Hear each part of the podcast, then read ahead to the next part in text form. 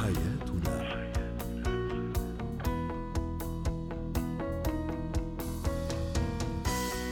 نجدد وتحية لكل مستمعينا ومستمعاتنا. أنتم تستمعون لبرنامج حياتنا. برنامجكم اليومي الذي يعنى بشؤون الأسرة وباقي الشؤون الحياتية الأخرى.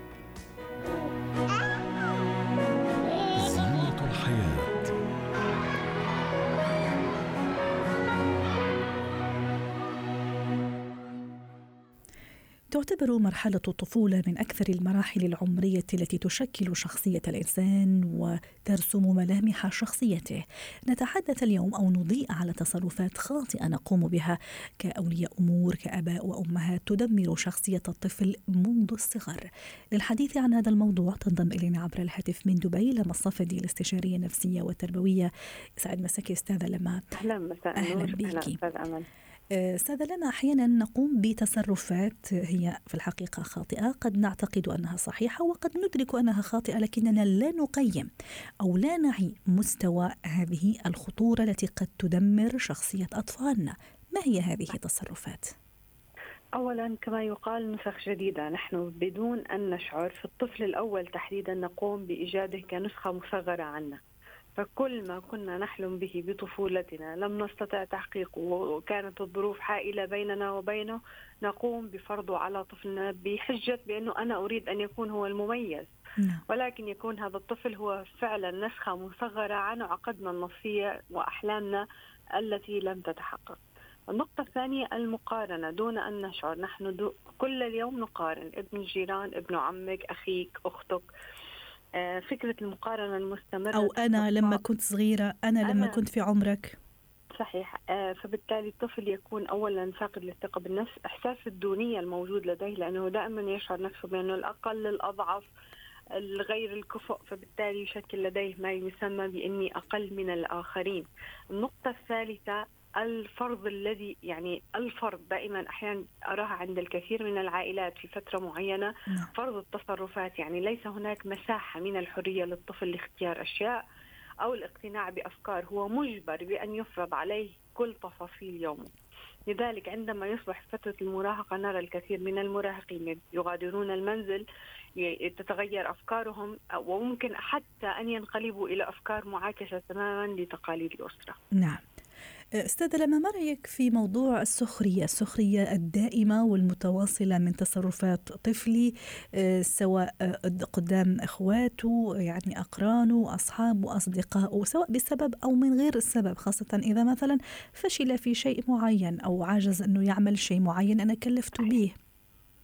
صدقتي أستاذة هذا من أكثر الأساليب المدمرة لأنه السخرية هو يصبح هذا الطفل يتعود بأن يكون هو محط للسخرية عند الآخرين يعني عندما تكون السخرية منطلقها الأول هي الأم والأب دون أن يشعروا أحيانا تكون من باب المزاح برأيهم أو أحيانا من باب يعني بأنه ما يقوم به مثير للجدل فبتبدأ نعم. السخرية السخرية هي لماذا هي سيئة؟ لأن الطفل عندما يتعود أن يكون شخصيته هي محط لسخرية الآخرين نعم. يصبح لديه عادة فنرى الآن في حياتنا اليومية كثيرين من الأشخاص يعني في الجلسة هم يستمتعون لأنهم مسار السخرية أو يمكن كل يعني الأشياء الطريفة تدور حولهم. نعم. فتصبح كآلية دفاعية. نعم. أستاذة لما أحيانا لما نسأل أب أو أم لماذا مثلا تضرب ابنك؟ لماذا تسخر منه؟ لماذا تعنفه؟ لأنه ممكن راح يطلع كذا كذا كذا. يقول لك لا ما أنا عنفت وأنا آه، يعني كانوا يسخروا مني وكانوا يضربوني وأنا أوكي يعني أموري طيبة. لما كبرت أنا إنسان عادي ورجل عادي أو مرأة عادية. إلى أي درجة هذا الكلام صحيح ولا خاطئ؟ هذا الكلام منتشر هو صحيح ومنتشر. آه الفكرة المهم أنه الشخص الذي يتكلم على هذا النحو إذا كان يعني يمكن في هذه اللحظات يسمعنا لو هو فعلا كان لم تؤثر فيه ما تربى عليه لما طبقه بشكل سيء على على الآخرين. لأن الضرب والسخرية وكل ما هنالك والسيطرة لا تستطيع أن تصنع شخص سوي. لابد لابد لابد ثلاث نقاط بأن يكون هناك أصبح هامش في شخصيته مؤلم. ذكريات مؤلمة تفاصيل مؤلمة أشياء يخفيها عن الآخرين نقاط سلبية بشخصيته لا يستطيع البوح بها نعم. فلو كان فعلا الأساليب التي تحدث عنها أتت بنتيجة ربما الآن هو أب لا يضرب ولا يسخر لأنه المفروض أن يكون دائما نحن نقول النسخ المعدلة للأفضل نعم. وليس للأسوأ. ماذا عن موضوع الترهيب أستاذة لما والتوعد والوعيد بالضرب وبالعقاب وبأشياء كثير سلبية تقع على هذا الطفل؟ إنه نعيشه في هذا هذا الدراما وهذا الدراما دائما إنه يعني الطفل إذا ما يعمل شيء جيد سيعاقب. صحيح. دائما نقول إذا ستهدد افعل. أصعب من الضرب هو أن تهدد ولا تفعل. ليه؟ لأنه تفقد لكن أحيانا نهدد تهديد يكون أكبر من من الفعل يعني. لا تهددوا يعني استبدلوها. استبدلوا فكرة. نحن دائما عندما يذهب الضيوف سأفعل. عندما تعود من المدرسة عندما ننهي زيارتنا دائما عندما يعني دائما صيغة التهديد موجودة. طيب عدنا. ولن يكون لن يتم التصرف. نعم. الطفل سيصدق يفقد المصداقية بكلام الأم والأب. جميل. بعد ذلك عندما نقولها في المستقبل سيكون هو بحالة استهزاء بأنه كل مرة أسمعها ولا يحدث شيء. نعم. سينسون. فالأفضل بأن نبتعد عن أسلوب التهديد. والأفضل من أسلوب التهديد هي العتاب. يعني عندما نعود للمنزل نستطيع عتاب ما بينه وبين الطفل بأنه حدث اليوم هذا التصرف نعم. ولم يعجبني أريد تفكير عنه. جميل. هالاشياء كلها اللي تكلمنا عنها أستاذة لما اللي هو الترهيب والسخرية والوعيد إلى أي درجة كمان ينسحب على موضوع المدرسة الفصل الدراسي مع المعلم ولأي درجة لازم يكون تنسيق أنا كمان أراقب طفلي لما يعود من المدرسة وكمعلمة أو مدرسة أراقب الطفل لما يجي من بيته. جدا مهم. التكامل هو عنصر أساسي. للأسف حاليا المشكلة الكبيرة التي أواجهها يوميا هي انعدام التواصل. يعني إما نعم. هو في البيت ممتاز وفي المدرسة غياب التواصل النفسي والسلوكي أو العكس. هو هناك غياب للتواصل السلوكي والنفسي في المنزل فالمدرسة تفعل ما تستطيع ولكن هي بحالة حيرة لأنه أنا لا أمتلك الخيار لمتابعة حياته اليومية يعني نعم فإذا التواصل جدا مستمر لماذا؟ لأنه شخصية الطفل بهذا العمر تتكون من منشأين المنزل والمدرسة إذا اختل اختلت إحدى الكفتين اختلت شخصية الطفل وما هي رسالتنا حتى نختم أستاذة لما بشكل آه، يعني سريع؟ شو رسالتنا آه. لهؤلاء الذين يعنفون يسخرون يتوعدون وما إلى ذلك؟ صحيح. هذا الطفل هو من صنع يديك أو يديك لأنه كل ما نزرع بهذا الطفل من عادات سلوكية وكلام وألفاظ سنجني ثمارها في المستقبل. إما شاب أو فتاة واثقة من نفسها مميزة مستقرة نفسيا أو ما نسمع عنه يوميا من حوادث الطلاق والانفصال والانحراف السلوكي وإلى ما هنالك فبالتالي هي حياتنا الآن مع أطفالنا كالحقل الذي يزرع بالمستقبل سنحصد الثمار إما سلبا أو ايجابا. شكرا لك أستاذة لما الصفدي الاستشارية النفسية والتربوية ضيفتنا من دبي. جمالك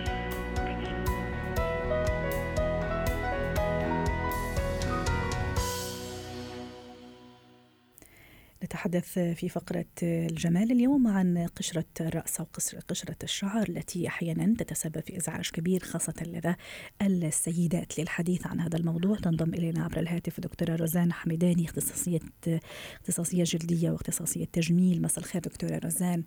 أول شيء أهلا بك. دكتورة هذا هذا المشكل هل هو فصلي موسمي؟ أحيانا نلاقيه فصلي وموسمي عند البعض ونلاقيه موجود دائما بشكل دائم عند البعض الآخر. ما هي أصل المشكلة؟ هلا مشكلة آه، قشرة الشعر أو بنسميها الداندروب هي مشكلة بنشوفها عند كثير ناس آه، ما لها علاقة بفصل وما لها علاقة بأي وقت ممكن تطلع عنا نعم. بس لها أسباب كثير عديدة نعم ما هي الأسباب دكتورة روزان إذا حبينا نختصرها حتى يكون مدخل لحديثنا اليوم؟ أكيد هلا آه، أكثر الأسباب بتكون دائما هي جفاف جفاف الجلد. فبنشوف عند الناس اللي بشرتهم جافة كثير بيطلع عندهم قشرة بشعرهم. نعم. أكيد في عندنا أسباب ثانية ممكن اتباع مثلا رجيم أو سوء التغذية نقص بعض الفيتامين خاصة الزنك وفيتامين B. آه كمان عندنا استخدام منتجات الشعر. في كثير ناس بتحط السبراي بشكل يومي أو بتعمل صبغات بشكل دائم. هاي الأشياء كمان بتهيج القشرة تطلع أكثر. وأكيد في أمراض جلدية كثير بتعمل عنا قشره مثل التهاب الجلد الدهني هو مرض بنشوفه عند كثير ناس بنشوف عندهم دهون زائدة بوجههم أيوه. وبشعرهم فبيطلع قشر أكثر عندهم. وأكيد الصدف مثلا السورياسيس الأكزيما والفطور عامل كثير مهم إنه يطلع قشره عند كثير ناس. معقولة دكتورة روزان أيضا التوتر له علاقة بمعنى؟ لما حكيت الحين على موضوع الهرمونات والإفرازات يعني تجنب الإجهاد والشعور بالقلق والتوتر حتى ما نفرز يعني هرمونات زياده وبالتالي هذه راح قد تكون سبب في تكون القشرة. هل هذه هذا التفسير منطقي؟ هلا أكيد الهرمونات كثير تلعب دور وخاصة عند الشباب. نحن بنشوف إنه القشره عند الشباب أكثر من البنات وهذا الشيء تحت الـ stress أو التوتر مثل الناس اللي عندهم stress يصيروا بيحكوا شعرهم أكثر فبيهيجوا ظهور القشره أكثر. مضبوط كلامك 100% جميل. طيب دكتورة روزان جينا نحكي على موضوع الحلول. آه، في كثير خاصة لأنه فقرتنا موجهة للسيدات والصبايا أكثر شيء. آه، في كثير يروحوا يستخدموا وصفات طبيعية موجودة من المطبخ يعني من المنزل. هل ينصح في هذا؟ وما هي البدائل إذا في حال لا يفضل استخدام أو حلول طبية تحت إشراف دكتور جلدية؟ هلا نحن دائما بننبه على كل المراجعين اللي بيجونا بالعيادة إنه ما يستعملوا إشياء من عندهم لأنه أحيانا بعض الإشياء ممكن تعمل اريتيشن آه، بنسميه أو بنسمي آه، مثل تهيج بفروة الرأس فتطلع لهم قشره أكثر.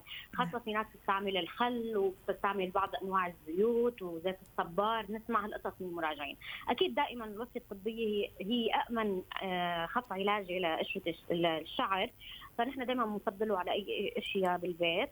آه، في شامبويات خاصة بتحتوي على مواد معينة مضادة للسكريات أو تخفف القشرة أو بتعالجها مثل الكبريت الساليسيليك أسيد الزنك آه، فنحن دائما بنوصف هدول الشامبويات أو ممكن نوصف علاج. إذا نحن في عندنا فعلا هو مرض جلدي ففينا نوصف علاج يساعده. نعم. الموضوع ما بنفضل أكيد الأشياء للبيت لأنه للأسف نتائجها جدا ضعيفة. غسل الشعر بشكل مستمر بشكل يومي دكتورة روزان هل هذا يكون من العوامل؟ وإذا تجنبنا انه يعني نغسل الشعر بشكل يومي هل هذا يكون من الأشياء المساعدة في الخطة العلاجية تبعكم؟ آه هلا أكيد غسل الشعر غسل الشعر بشكل يومي أكيد هو شيء بيهيئ القشرة بشكل أكثر. فنحن ما بننصح إنه نغسل شعرنا يوميا ننصح نغسل شعرنا مرتين بالأسبوع ثلاثة على الأكثر. وما نستعمل مثل ما قلت الأشياء اللي بتزيد القشرة مثل مجففات الشعر والأصبغة. آه، وناكل حمية يكون الـ diet تبعنا غذائي يعني الغذاء يحتوي كثير على الفيتامين خاصة الاوميجا 3 وأكيد آه، قد ما بنعتني بشعرنا أكثر قد ما بيكون أفضل بس الأهم ما نكثر الاستحمام لأنه إحنا هيك بنكون عم نجفف فروة الرأس أكثر. لكن معلش دكتورة روزان في مثلا بعض الصبايا والسيدات يعني اذا إذا الشعر ما تغسل تغسل عفوا بشكل يومي يعني هون يصير في مشكلة شعري يتزيت كثير يعني بشكل مبالغ فيه. هل في حلول؟ آه، هلا صحيح في عندنا مثلا حلول ثانية بس أنا دائما بنبه إنه كثر غسل الشعر بالشامبو هو إشياء مش منيحة. فممكن يوم على الأقل يوم إيه يوم لا. فنترك نعم. فترة للشعر نيته يرتاح. نعم. آه، حلول آه، حلول ثانية أكيد ما في حلول ثانية بس أنا أنا بقول إنه يوم إيه يوم لا هو خيار كثير منيح. جميل. الزيوت هلأ ما حت يعني الزيوت تاخذ وقت تطلع أكيد ما حتطلع بين يوم والثاني. فأنا بقول يوم إيه يوم لا هو خيار كثير منيح آه، لنخفف من ظهور بالنسبة لكل هذا نعم الخطة العلاجية يوميا يوميا هو شيء ما منيح أكيد هذا نعم. الكلام طيب دكتورة روزان بالنسبة لكل هذه الخطة العلاجية والكلام اللي حكيناه الآن التغذية السليمة اتباع نظام غذائي سليم غني بالبروتينات بالخضروات بالفيتامينات الضرورية هل أيضا هذا عامل مساعد في الخطة العلاجية؟ أكيد. أكيد جدا عامل مساعد خاصة مثل ما قلنا إذا بيحتوي على الفيتامين بتغذي الشعر مثل الزنك والفيتامين B آه، أكيد أكل أكل الأشياء مثلا مثل المكسرات فيها مثل ما ذكرنا الاوميجا 3 فيها مواد زيوت معينة طبيعية فبتغذي الشعر بشكل أكثر. درجة برودة أو حرارة الماء هل عنده عامل؟ وبعدين أيضا المشط اللي نمشط فيه هل له دخل ولا لا؟ أكيد.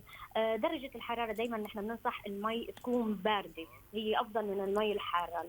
المي السخنة مش منيحة كثير للشعر. حتى بنشوف وقت ما نغسل شعرنا أو على الأخير وقت من آخر الشاور نعم. نكون المي باردة.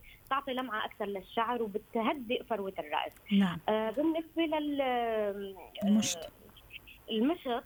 المشط بيساعد إنه يشيل القشرة. لا هذا شيء منيح. دائما لازم نمشط شعرنا من أوله من جذوره من الروت. لنهايته.